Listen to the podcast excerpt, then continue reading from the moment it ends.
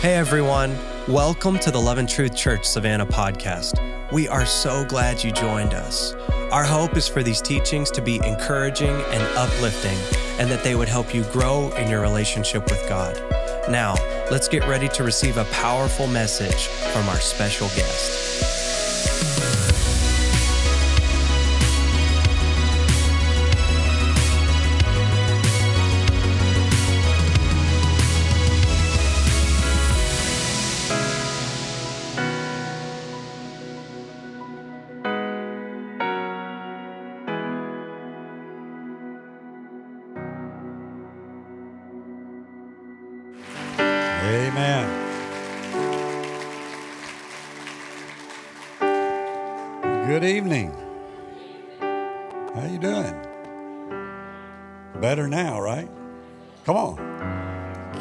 Worship and not be better. There's something about getting in the presence of the Lord and worshiping and just taking this moment in the middle of the week. I still like Wednesday night. I'm, I'm still the I still fight for it. Uh, still, when we have meetings, my young guys start saying, well, we need to just do life groups. We don't go, no, no, no. This old man says we still need Wednesday night. We still need it. So I like life groups, but I like Wednesday night because it just gives us the opportunity to kind of dig down and see what God's up to in, in our lives. So good to be here tonight. Thank you, Pastor AJ, for leading us tonight into worship. Um, let's give the worship team a hand tonight, can we?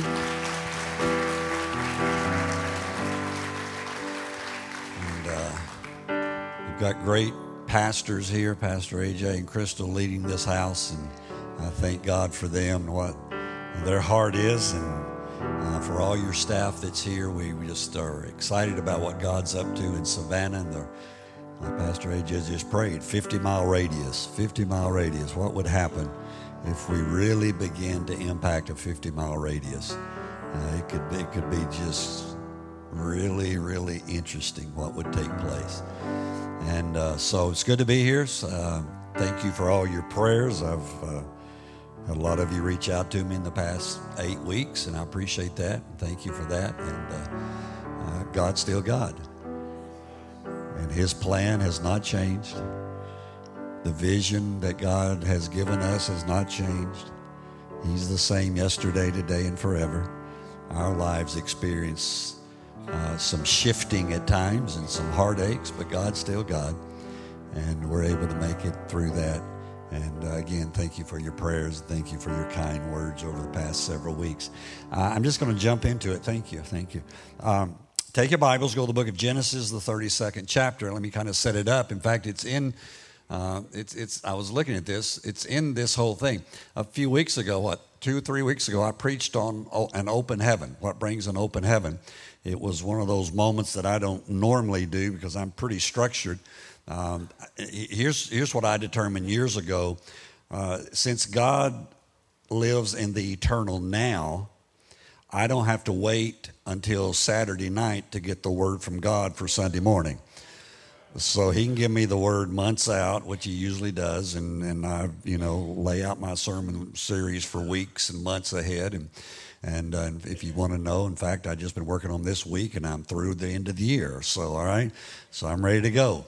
But but a couple of weeks ago, the Lord spoke to me on during the week, and, and I talked a little bit about it to just talk to us about an open heaven. And um, because I, th- I, think we're in a season right now where God is, is trying to do something different.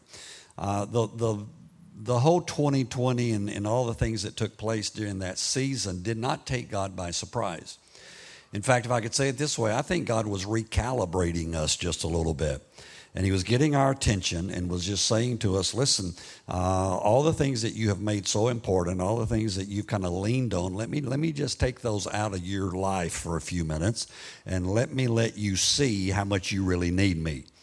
And I think all of us realized that in that season. And now God's kind of changing some of the direction of the church and some of the things that we're up to uh, to help us to fulfill the mandate that He has uh, to make a difference in the world. And so, one of the, the last thing I talked about in the, in the sermon on uh, an open heaven was intercession. And so that's where I'm going to key in on tonight. And we're just going to kind of, if you'll go with me on a little bit of a journey in Genesis, the 32nd chapter tonight, I, I think I can drop some things into your spirit uh, that hopefully can help you to understand. Uh, this, this house, and not just this house, uh, let me just say it this way. Uh, let, me, let me just talk to you out of my experience right now. Can I do that? In, in the midst of everything that's been happening in my world, uh, we, we went into this year, Jackson campus went into this year. We ended last year. Uh, I'll go back all the way to 2020. We went into 2020. The last Sunday before shutdown, we had 1,500 people. We went into shutdown. The week we came out of shutdown, we had 500 people. And I said, God, this ain't funny. Pardon my grammar. All right, this is just, just not funny. I, I don't know what you're doing, but I don't like it. All right. And, and so through the process, we've, we've been seeing God do some powerful, powerful things over the past couple of years. Uh, we have baptized more people in the last couple of years than we have probably in the last five years before that. Uh, just miraculous things taking place. We ended last year. Uh, we, we were praying, we were pushing, we were believing as a staff and as a church leadership. We were believing for 1,500 people by the end of the year last year. We were going to get back to kind of ground zero. We ended the year last year, our, our average for the year in Jackson last year was 1,243 people, something like that. Uh, and I just said, okay, God, what are you doing? We went into January. January 1st was, the, was a Sunday, if you remember. Uh, that Sunday should have been an off Sunday. That Sunday we had like 1,300, almost 1,400 people. From that point on, Jackson campus at this point is averaging 500 people more a week this year than we did last year.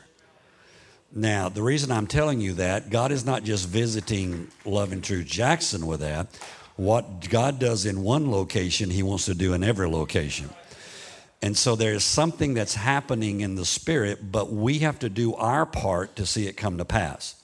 And so I want to talk about intercession tonight, and, and I want to give you a definition of intercession just for a minute, um, and, and then we'll, we'll jump into the story here. Here's what intercession is intercession is taking hold of God's will and refusing to let go until His will comes to pass. All right, let's say that again, all right, because I want you to get it. Intercession is taking hold of God's will and refusing to let go until his will comes to pass. Your kingdom come, your will be done on earth as it is in this open heaven. And so we just make up our mind and say, wait a minute, if God said it, if God spoke it, then we are going to see it come to pass. That kind of prayer is the kind of prayer that will endure setbacks, it will overcome obstacles, it will not quit just because the times got tough that we make up in our mind and we say that we are going to see God do something in a way that maybe we have never seen Him do before. Now, here's what I want to say to you. Some of you, I believe, are called to intercession. I believe that God places an anointing for intercession on people uh, who, who would just understand that it takes intercession to birth things. The Bible says, when Zion travails, sons and daughters will be born into the kingdom. And so there's just that, that spirit of intercession that some people have. But here's what I will say to all of us all of us at times need to intercede. Paul writes and says, with all manner of prayer and intercession that you need to be praying. So there are those moments when you are facing something, when you are up against something that you need to intercede. And interceding is not praying until I get tired. Interceding is praying until something happens. And so we, we just have to come to that place of saying, I, I need to come to an understanding of what intercession does and how intercession moves. And so, as, as I was thinking about this, after that Sunday morning sermon, I was supposed to preach on Wednesday night in Jackson. And uh, I didn't know what I was going to preach. In fact, I told the Lord I wanted to preach about intercession, but I, I, I, nothing, nothing. I'm telling you, nothing was coming. I went back and looked. You, you got to understand, I've been doing this for 43 years. I went back and looked at every note I had on prayer, everything that I had ever preached, ever even thought about preaching about prayer, and nothing was happening until Wednesday morning. And I, I don't, again, I'm a planner. I like structure, and when God waits till Wednesday morning to give me Wednesday night, he it, it's just now. Here's the fun part about that: when He does that, it usually comes in about five minutes. He just downloads it to me. All right. And so that morning he, he said, Go read about Jacob. And so I started reading about Jacob, and, and just within a few minutes, this sermon came out of that, and I think it's something that we need as a church right now. We need to understand. God is wanting to have an open heaven for us. He is wanting us to experience that open heaven, but the intercessors have to arise within every local campus, and we have to be willing to intercede until we see the revival that we've been talking about. And so I, I want to I want to just we, we all know Jacob's story, right? You understand a little bit about Jacob. Uh, Jacob's a crook, right? I mean, from, from the moment of his birth, of the, he's called the heel grabber because as Esau's coming out, he reaches out and grabs Esau's heel and hangs on to him. We, we know the story of how, how he's, he's cooking one day and Esau's been out hunting and he, Esau comes back and he, he says, I'm hungry. And, and Jacob says, It's my time. He said, I can, I can, do something with this. He said, Give me your birthright. Esau says, well, I'm going to die anyway, so give me a pot of those beans and I'll give you my birthright. And so he, he gets the birthright. A, a, a, few years later, he, he, he steals the blessing. Right?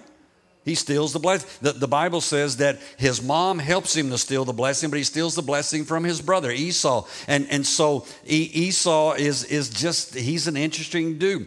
And, and what we find is, is that Esau looks at him and, and he says, As soon as dad is dead, I'm killing you. He said, In fact, we're going to have two funerals. He said, We're going to bury daddy and we're going to bury you the next day because I promise you, you haven't, you haven't taken not only my birthright, but now you have taken my blessing. And as soon as dad dies, I'm killing you. And Jacob leaves. Wouldn't you? He said, I'm out and, and he, he begins to go and he leaves, but, but he takes the same, although he leaves, and, and we know the story, the, the word of God says that he encounters an angel of the Lord, who's, and the angels are ascending and descending, and he makes this, makes this place uh, his bed, and he gets up in the morning, he says, this is Bethel, it's the house of God, because I saw the angels ascending and descending. And he makes a vow to God, and in that moment as he makes that vow to God, he says, I'm, whatever you bless me with, I'm going to give 10% of it back to you, and, and he walks in that blessing, but, but he still hasn't changed changed. All right? But what begins to happen is, is now we find him in the 32nd chapter, we find him getting ready to go back home. And what we find is we're going to find some intercession taking place, and we're going to see what it takes us to get to a place of intercession. You ready? Look in verse 1 and 2. Here's what it says Jacob also went on his way, and the angels of God met him. See, a lot of times we jump ahead to him wrestling, but the scripture says the angels of God met him as he's going on his way. And when Jacob saw them, he said, This is the camp of God. So he named that place Mahanaim. Now, now watch, watch what happens here. When, when you are going to a place of intercession, you've got to find the appointed place that God has for you. All right, I'm, I'm just going, I'm going to give them to you quickly, all right? So you got to find that appointed place. What is the appointed place that God has called for you? In fact, if you go back and read when he's running for his life, the, the Word of God says he came to a certain place. And when he comes to that certain place, that's where he sees the angels, and God makes him this, he makes this vow to before God. You have got to have that appointed place in your life where you know that you go to meet God. See, where is it that you meet God? You say, Well, I can meet God anywhere. I got that, but where do you go on a regular basis where God knows where you're going to be? See, I, I just believe it's, it, maybe it's weird, but I believe that God is waiting on us in the appointed place. And if we don't get to the appointed place, then we don't get the appointment.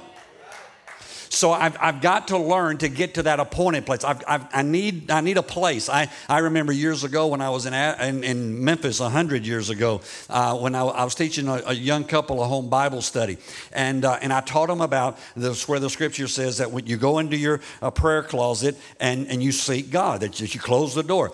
And, um, and I, I just taught the scripture and went through it and did the Bible study that night and went home. By the time I got back the next week to do the next Bible study with him. Uh, the guy's name was Bernie, and, and he came into me and said, I want to show you something, Pastor. I said, What? He had gone under his stairwell, he had built a closet, he had put a chair in there and a Bible in there, and he said, I'm going in there and meeting God every day. See, see, he got it. Now, again, can you meet God anywhere? Of course you can, but there is something about this appointed place that, that God knows where you need to be, and you need to learn to go there because it's in that place where you can meet God and where God meets you. But, but not only that, verse 3 through 6, uh, um, I won't read it because if I read all this, it'll just take too long. Okay, but it says Jacob sent messengers ahead, his brother Esau, uh, and and the, the scripture says that that Jacob had found out that he's got 400 men coming with him, that Esau has 400 men coming with him, and so Jacob sends all of these gifts. All right, he's just sending out gifts uh, to to uh, his brother because here's what he's thinking: my brother is coming with 400 men, and they're going to kill us. In fact, he even says that. He says, I'm going to split, split us apart because that way, if he kills one half of us, at least the other half is still left. And, and, and so he, he's, he's trying, here's what he's trying to do. Watch this. What he's trying to do is he's trying to bribe his brother. All right? He, Jacob is a trickster. Jacob is, a, is one who has lived his life by his ingenuity and he has lived his life by tricking people. Now, he came up against the biggest trickster, whose name was Laban, who, who was his father in law, who tricked him out of everything. All right? But God still blessed him because he'd made a vow to God. Now, now watch, watch what happens is in, in this moment, he's doing all of this, but this doesn't work. Here, here's the second thing you need to understand the old ways won't work. When it's time when it's time for intercession, the old thing you used to do, well, we could sing that song and the glory would come down, or we could say that prayer and this would happen, or that. No, no, no. When you are in a moment where God says, I want to open the heavens above a church, or I want to open the heavens above your family, or I want to open the heavens above your business, it's in that moment you can't go back to the old ways that you did things. You have to understand that God is doing a new thing, and you can't rely on the arm of the flesh, but you have to rely upon God totally in this this moment, or you're not going to see what it is that God wants. So we can't go back and try to recreate what we were doing in 2020. We can't go back and try to recreate what happened in 1980. We have got to come to this moment and say, God is doing something new, and I can't keep trying to do the old things and expect God to continue to show up the way that He used to show up. Makes sense? Verse 7 and 8 says, In great fear and distress, Jacob divided the people who were with him into two groups, and the flocks and the herds and the camels. He thought if Esau comes and attacks one group, the group that is left may escape. Here, here's the third thing of intercession. I told you I'm going to be quick tonight, all right? Compared to eternity. Number three is you have to separate yourself from everybody. See, intercession is never done in a crowd. Intercession is usually done by one person. And God lays something on your heart, and you have to get away from everybody else. You, you, ha- you have to be willing to not hang out with everybody. I have, I have found in those moments where I need to see something happen in the spirit, I can't hang out with everybody and just have a good time. All right? I, I, I remember this as, as just, just like it was yesterday uh, and it's been a long time. I, I, I graduated from Bible college. I was working for Pastor Bill Luther in Memphis. I went to a conference. And there was a man who, who that night God used in ways that I was blown away from. We were in Louisiana, and uh, he ministered to people a lot like Pastor Prophet Lloyd Buster does, but in ways that just blew me away. At the end of the service, he was on, he was on the stage, and some of the guys that I hung out with and had gone to college with knew him. So we're, we're all at the front and he's on the stage and they're talking to him. And they said to him, they said, they said, Brother Barnes, we're going to go eat. Why don't you go with us? And I still remember what he said to this day. He said, No, I'm going to go hang out with the Lord. Now we went and partied.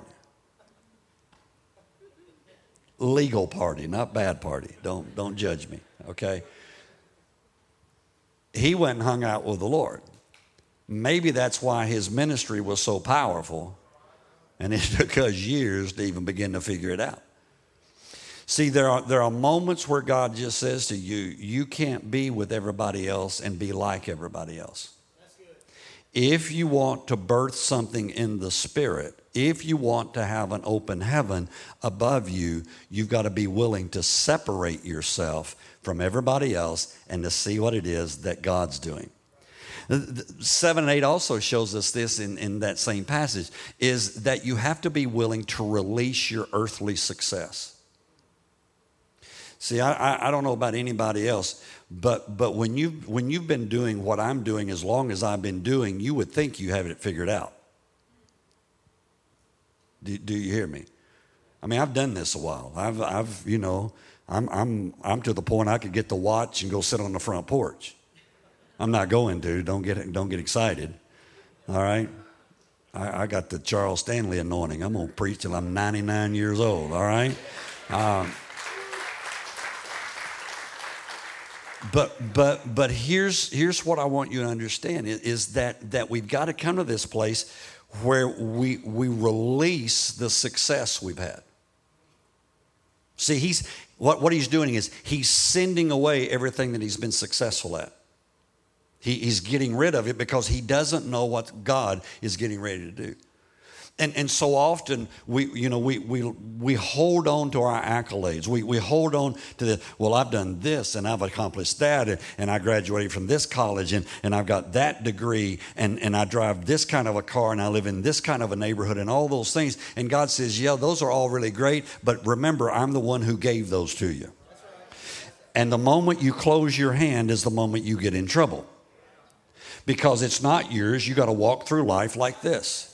You got to walk through life just saying it's not mine, it's God's. And if God calls for it today, it's His. He can have it back. He's the one who blessed me. Anybody? He's the one who gave it to me. So I'm just going to release it back to Him. And I'm not going to build my foundation on what I have achieved or what I have done.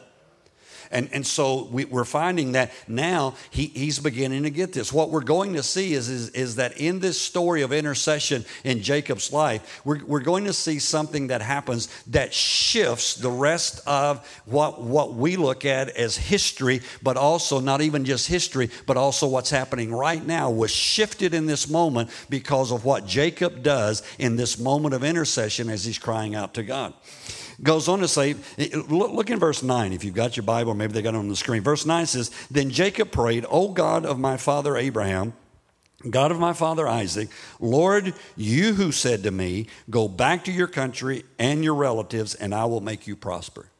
Now, now here's, here's the next thing about intercession intercession is always in response to something God says. Do you hear me? Jacob says, God, you said, go back. That's what I'm doing. I'm going back. And he's coming in this moment saying to God, listen, I'm, I'm doing what you told me to do. I'm being obedient to you. Now, here's my question What's the last thing God told you to do? We love it. And I love, I love when Prophet Lloyd comes or any prophet comes. I love it. I love getting a word. But my question is when, when did you fulfill the last word? I want another word from God. Well, God's saying, well, what'd you do with the last one I gave you? See, you know, the scripture says that you're to war with the word of your prophecy.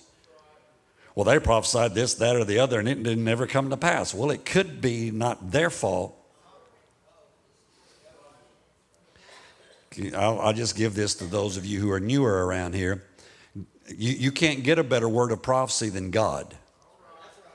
God shows up to Moses and says, I'm going to send you, you're going to lead the children of Israel out of Egyptians' bondage. Keep reading. Two days later, God meets Moses and says, I'm going to kill you right here. Really? I just got a word, Lord. I just got a word over here. And God says, Yeah, but you're in disobedience. And I'm going to kill you because you're in disobedience. Y'all do read the Bible. You don't just bring it to church to look holy, right? So what do you say? He said, I'm going to kill you. And his wife, because he, he hadn't circumcised his sons, I'll go ahead and tell you why. He hadn't circumcised his son, and the Word of God says that his wife, this is horrible. His wife grabs a, a stone and circumcises two sons. I'm not, I'm not even going to tell you this. It's, it's, it's, go read it. It's, it's a bloody mess, is what it is. All right? And I didn't use that in the British sense right there, okay? Uh, It, it's, it's just a, a messy thing in, in that moment. And, and, and yet, God was the one who prophesied it, but God showed up to kill him. So what am I saying? I'm saying that, that you, you have to understand that you have to war with the word of your prophecy. You have to come back to that moment of saying, God, here's what you said. And that's what he's doing. He's saying, God, here's what you said. And, and in fact, he goes on, look in verse 10. He says, I'm unworthy of all the kindness and faithfulness you've shown your servant. I had only my staff when I crossed this Jordan, but now I've become two camps. Save me, I pray, from the hand of my brother Esau, for I am afraid he will come and attack me and also the mothers with their children. But you have said, Watch this. You have said, he just told him that in verse 9. You have said, I will make you prosper and will make your descendants like the sand of the sea, which cannot be counted. Ready? Ready? Come on. You ready? Here, here's the next one. Is you have to remind God of his promises. You say, God doesn't forget anything. Yeah, but he wants you to remind him. He, he, he wants to know if you got it. See, the Word of God says that, that uh, God spoke to Abraham and says, Go offer your son. Oh, yeah, by the way, your only son. I'm not talking about that Ishmaelite thing you did. Go offer your only son, Isaac, as a sacrifice to me. You know the story. Three days later, they get up there. He takes the knife. And God says, Now I know. Now, wait a minute. You're God. Now I know that you will do what I tell you to do. There's a ram caught in the thicket. We all, we all know the story. But, but what, we, what we don't understand is that God knows everything, but God is waiting on us to remind him of what he told us.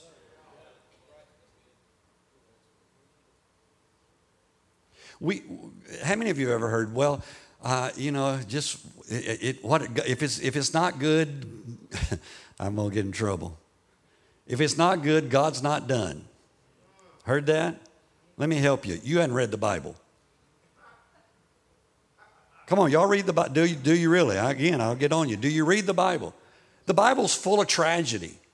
The Bible's full of heartache. The Bible's full of things that didn't go the way that we wanted them to go. That doesn't mean God's not God and doesn't mean God's not in control. What it means is, is that we live in a fallen world and it's up to us to implement God's rule and reign on this earth.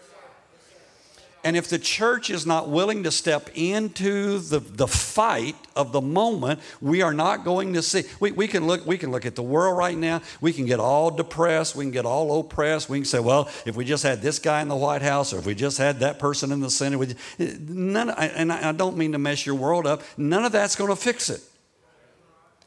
The only thing that's going to fix it is if my people who are called by my name will humble themselves and pray and turn from their wicked ways, then I'll hear from heaven, and then I'll heal their land. The only way we're going to change America is not by politics. I vote, vote for the right, righteous people. I'm not saying that, but that is not going to change it. What's going to change it is when the church becomes the church and begins to live up to the call that God has given to us to live up to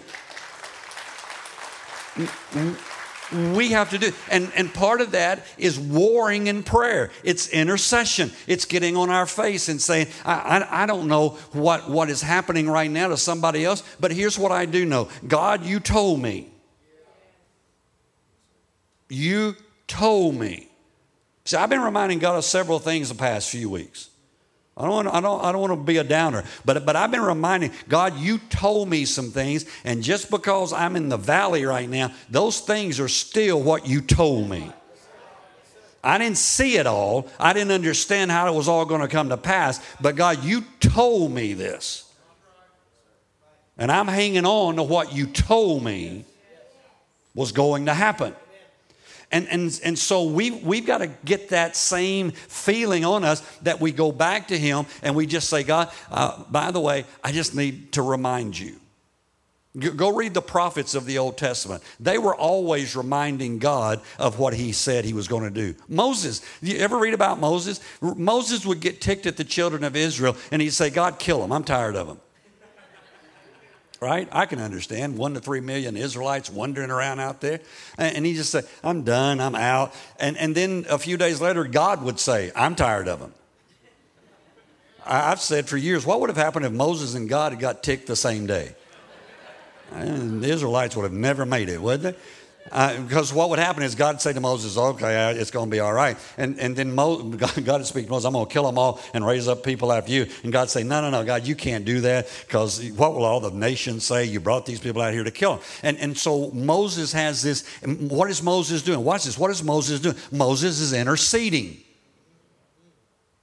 What was Abraham doing? Abraham was interceding when he says, For 50 righteous will you spare the city, for 40 righteous, for 10 righteous will you spare the city. I think he could have got it down to one, because I don't think there was one righteous in all of Sodom and Gomorrah.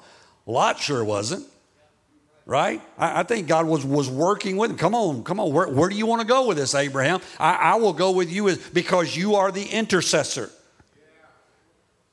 See, a, a, an intercessor Boy, I've got to be careful here. An intercessor can move the heart of God.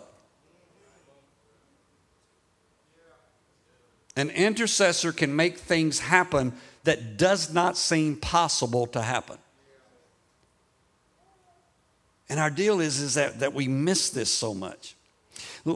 Verse 24, I'll jump, I'll jump down. I promise you I'm not going to do the whole chapter because you want to go home after a while. So, so Jacob was left alone, and a man wrestled with him till daybreak. I started just entitled this WWE.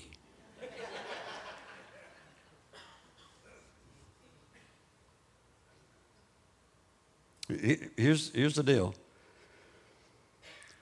When you get in that moment that you begin to remind God of what He said, then God shows up. Now, what's what I'm saying? I didn't say God gave you the answer. I said God shows up.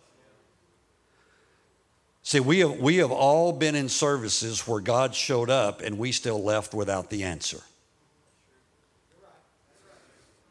Come on, you, you came in needing something, you came in going through something, you came in, something was happening, and, and, and the, the worship team led us in the presence of God, or the pastor preached that, whatever it was. And, and, and if anybody would ask you, Did you feel God's presence? You say, Oh, yeah, God showed up tonight, right? But we're still broke and busted and disgusted. Why? Because God can show up and you still not get an answer. But what intercession does is intercession brings God into your realm. Don't miss it. I, know, I know God lives in your heart. I got it. But there's a difference. I don't want to mess up a sermon I'm getting ready to preach, but there's a, there, there's a difference on uh, the omnipresence of God and the manifest presence of God. God's everywhere. We got that. God's in my heart. I got that. But then there's the manifest presence of God. This is the manifest presence of God showing up. But even in that moment, there's going to have to be more done before he's going to get the answer that he needs. Just because God shows up because you ask him to does not mean you're going to get what you want in that moment. I'll, move on, but I'll let you chew on that. Because here's the key. You ready for the key? Look in verse 24. So Jacob was left alone, and the men wrestled with him till daybreak. When the man saw that he could not overpower him, he touched the socket of Jacob's hip, so that his hip was wrenched as he wrestled with the man. Then the man said, Let me go, for it is daybreak. Here's the next thing about intercession tenacity is the key.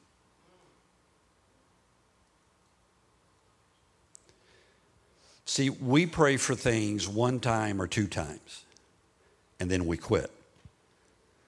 You've got kids, some of you, right now, who are backslidden, who live in lives that you are not pleased with. And every once in a while, when you get really moved by something they're doing, you'll pray for them. But you're not interceding for them. Now, I'm not trying to put guilt on you. Please don't take that in any sense in guilt. But what I'm saying to us is when was the last time that you got this Jacob tenacity that says, I will not let you go until you bless me? That you go into your prayer time and you say, This is not going to be a five minute prayer or a 10 minute prayer. God, I'm hanging in here until I know that I know that I know I've touched you and you've heard me. See, and, and it's it's not that one time praying, and I don't I don't want to mess up our you know our, our word of faith anything.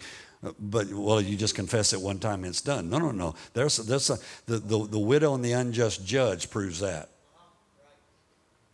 Jesus tells a story in the New Testament. He says there's this widow who uh, needs to be avenged, and says she goes every day to the judge, and she says to the judge, "Avenge me of mine adversaries." She continually goes day after day after day, and the Word of God says, and finally the judge looks at her and says, "I don't fear God nor man, but watch, but because of your continual coming, I'm going to grant you your petition." And then it goes on to say, "How much more will your Father?" And we have used that and said, well, you, God's not unrighteous, and so therefore you just have to ask Him once. I don't think that's true. I don't think Scripture bears that out at all. I got things I've been praying for for 15, 20 years. I haven't seen them come to pass yet, but I'm not quitting praying about them. Anybody.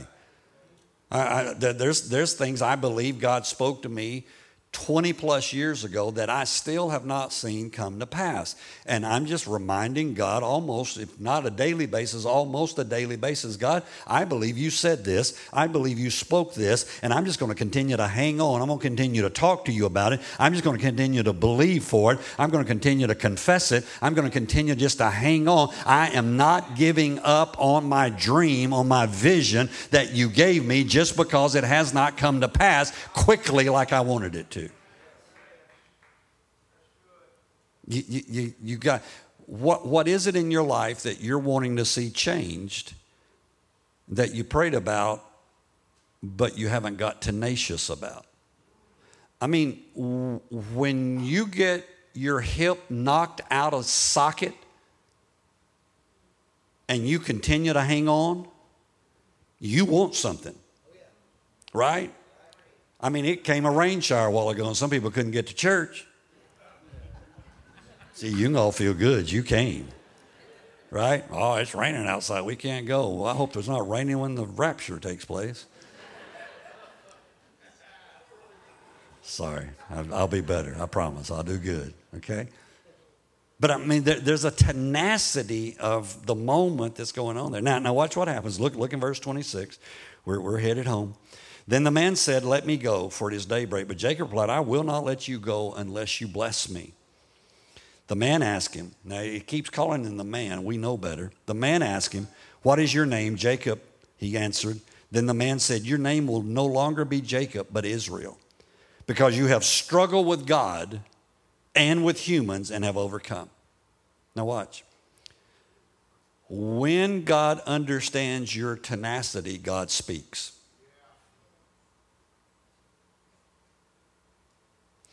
I think we don't hear God speak enough because we're not tenacious enough.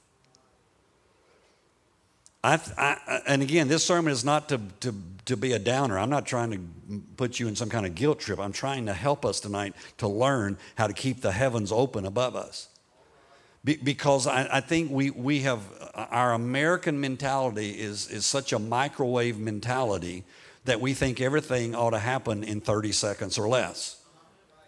And yet, in the kingdom of God, here's, here's again, and I don't, don't, I don't want to belabor this, but it's so needful for us to understand this.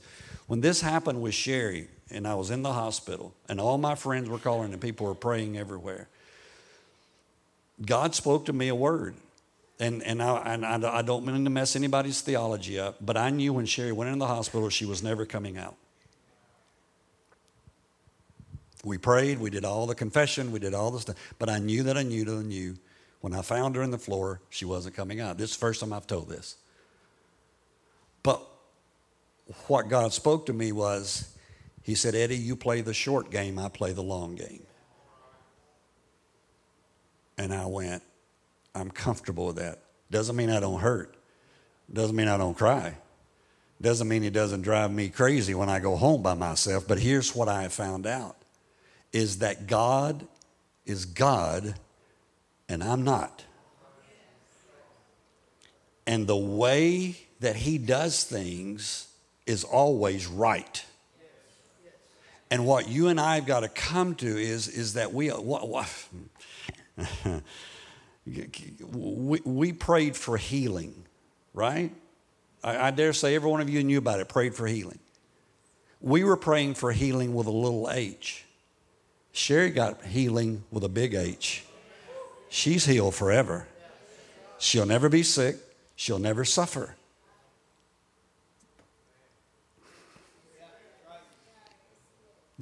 Uh, do we get this? Do, do we at some point say, we look through a glass darkly, but God is looking at it a different perspective? And it doesn't make sense, and you've heard me say this as long as I keep asking why, I'll never move on. I have to start asking how. Not why did this happen, how do I get through this? How do I come out on the other side? How do I fulfill the mandate that God has for my life? How do I continue to lead this ministry? How do I? Those are the questions that I'm asking, not why. Doesn't, doesn't mean I don't have my moment, but not the, the why is not where I'm at. I'm, I'm now going, okay, God, how do we go from this? All right? Now, I may break down all the way home when I leave tonight. That's okay. That's part of the process of grief. Grief is a beast. All right?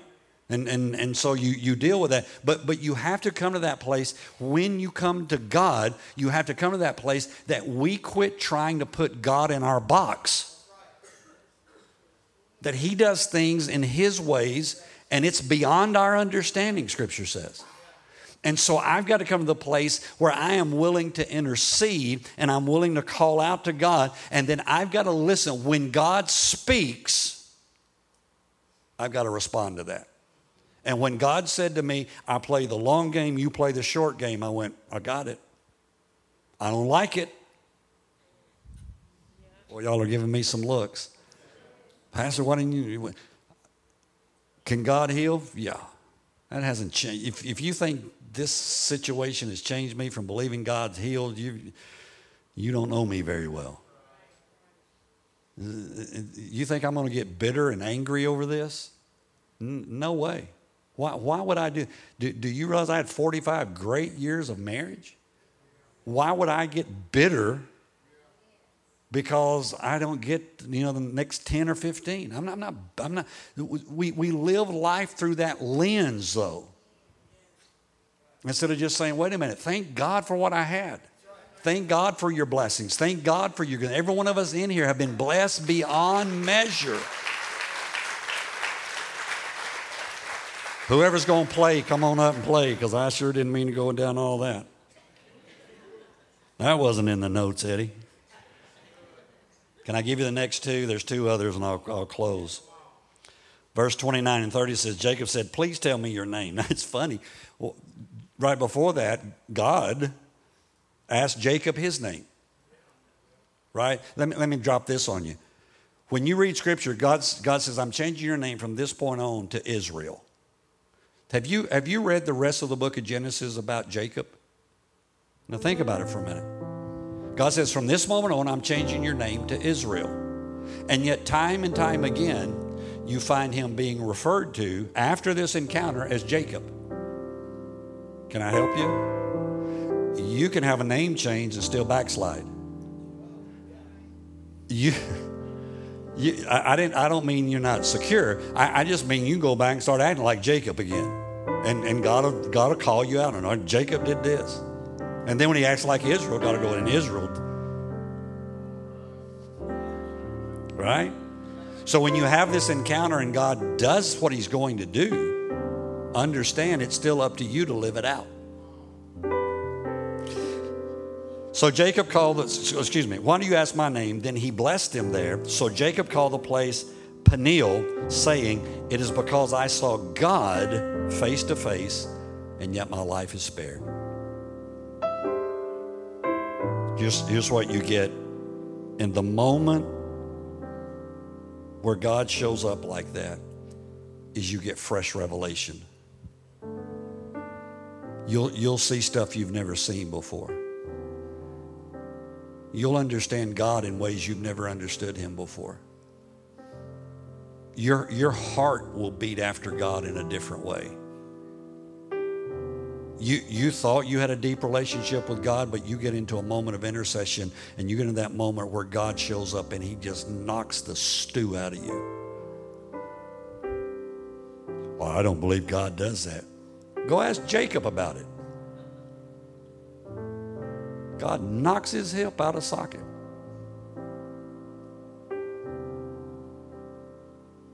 See, we don't like that. But I'm not going to get a fresh revelation until I have that encounter. And here's the last part of that that encounter changes us. Because it says from that moment on, Jacob limped. You could see him coming, and you knew that he'd had an encounter with God. See, there are people that I see, and I'm, I'm going to be careful as I wrap this up. There are people that I see in Christianity right now that everybody's excited about. Oh, did you hear what so and so said? Did you watch so and so preach? Did you watch this? But I watch them and I don't see a limp. They're pretty. They got a lot of followers on Instagram and whatever. And they got a lot of great words to say, but they don't limp. Give me a man, give me a woman who limps just a little bit. Because when you limp, I know you've been changed. You can't run as fast as you used to. You're not as pretty as you used to be. You don't have it all together like you used to. I went into ministry at 25 years of age. I knew everything. You could ask me a question, I'd give you an answer. You ask me a question now, I don't know. Let's pray about it and see what God's saying. Right? Pastor's limping a little bit, yeah. Yeah. But those are the people who I trust. They've been through some things. They've experienced some hurt. They've experienced some heartaches. But they didn't stop. It didn't say he laid down and didn't walk ever again. It just said everywhere you saw him, he limped on his hip. I want you to stand with me. This sermon went some places I didn't mean for it to go. There must have been a reason for it. Here's, here's my question. Here's, here's how we'll do this tonight. How many of you have something in your life tonight that you say, if God doesn't show up, I don't know what I'm going to do? Would you just hold your hand up? God doesn't show up. Now just come stand here. If you got your hand, just come stand here. It wasn't a bait and switch, but I just want you to come.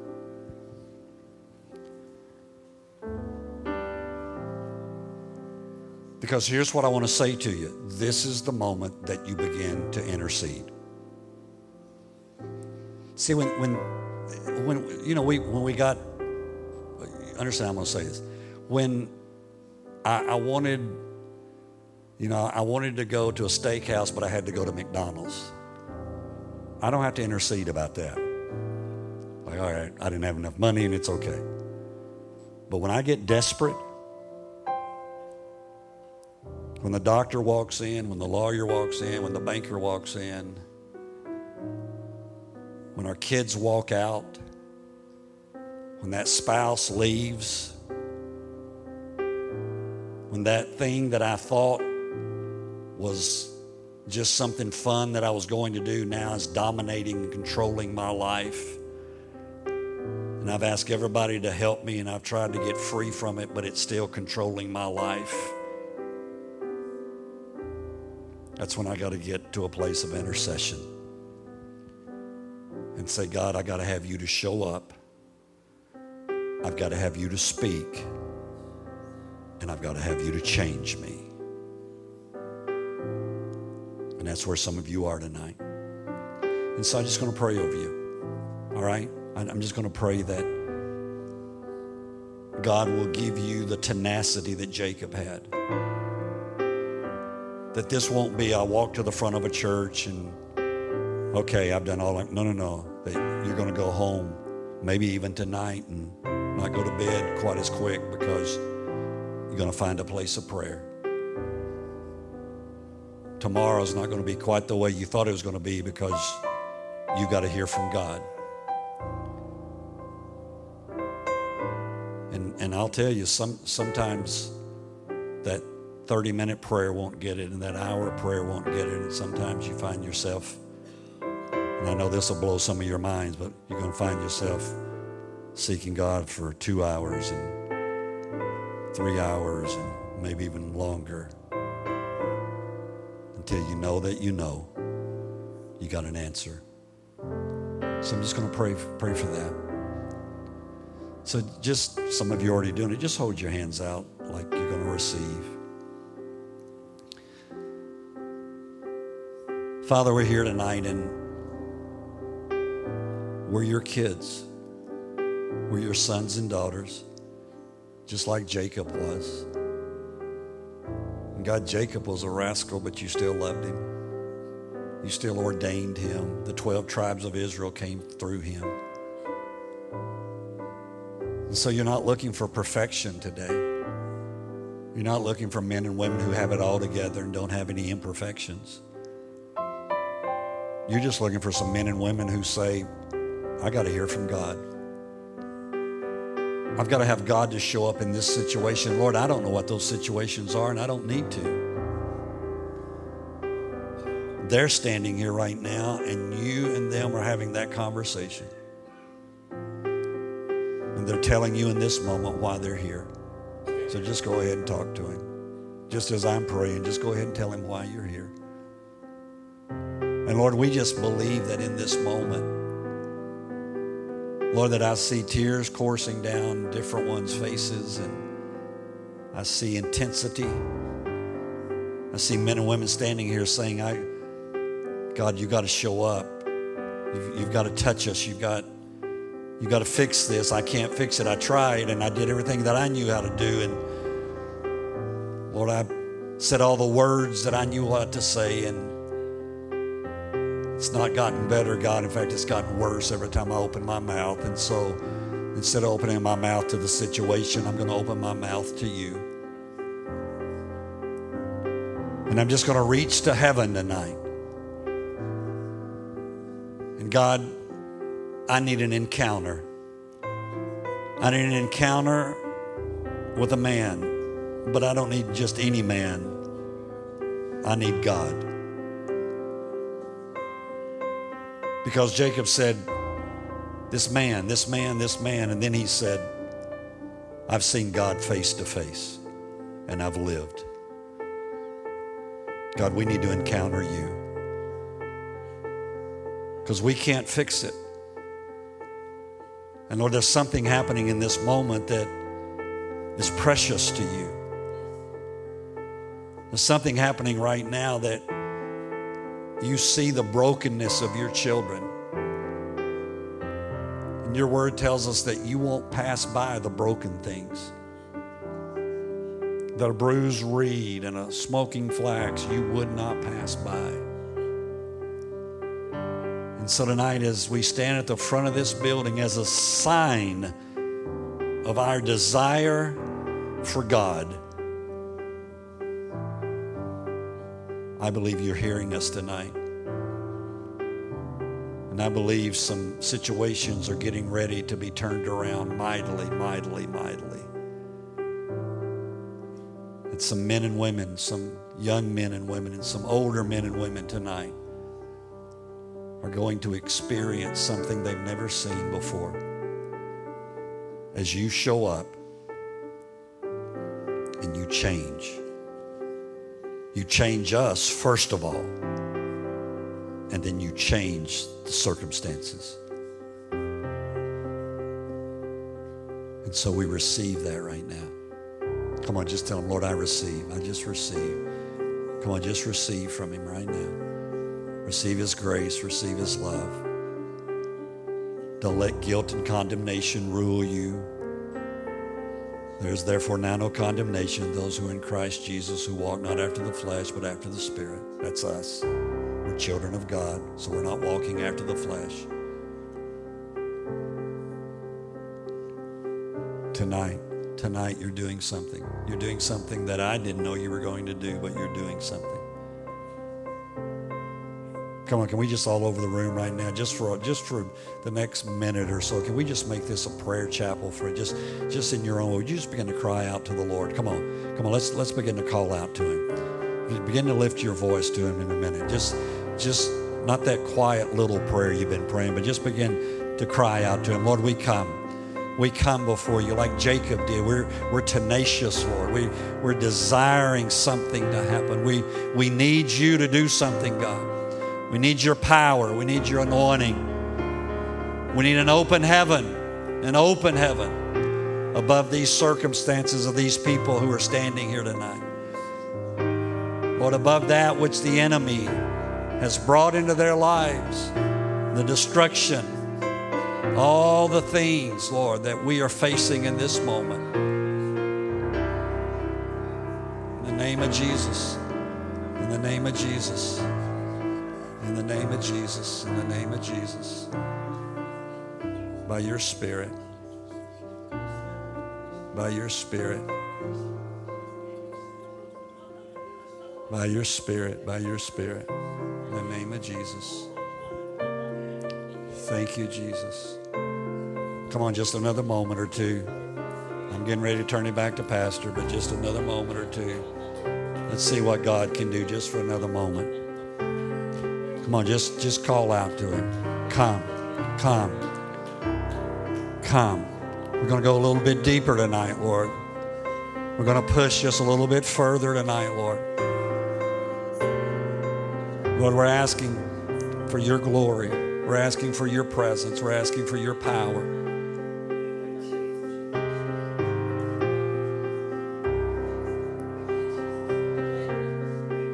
In the name of Jesus.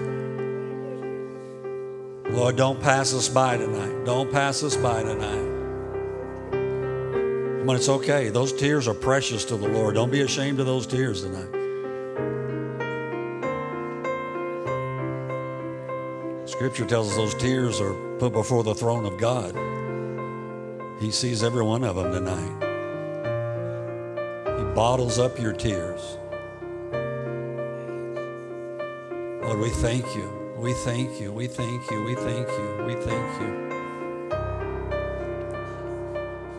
We thank you, Jesus. Thank you. Thank you. Thank you. God, in this moment, let things be broken in the Spirit.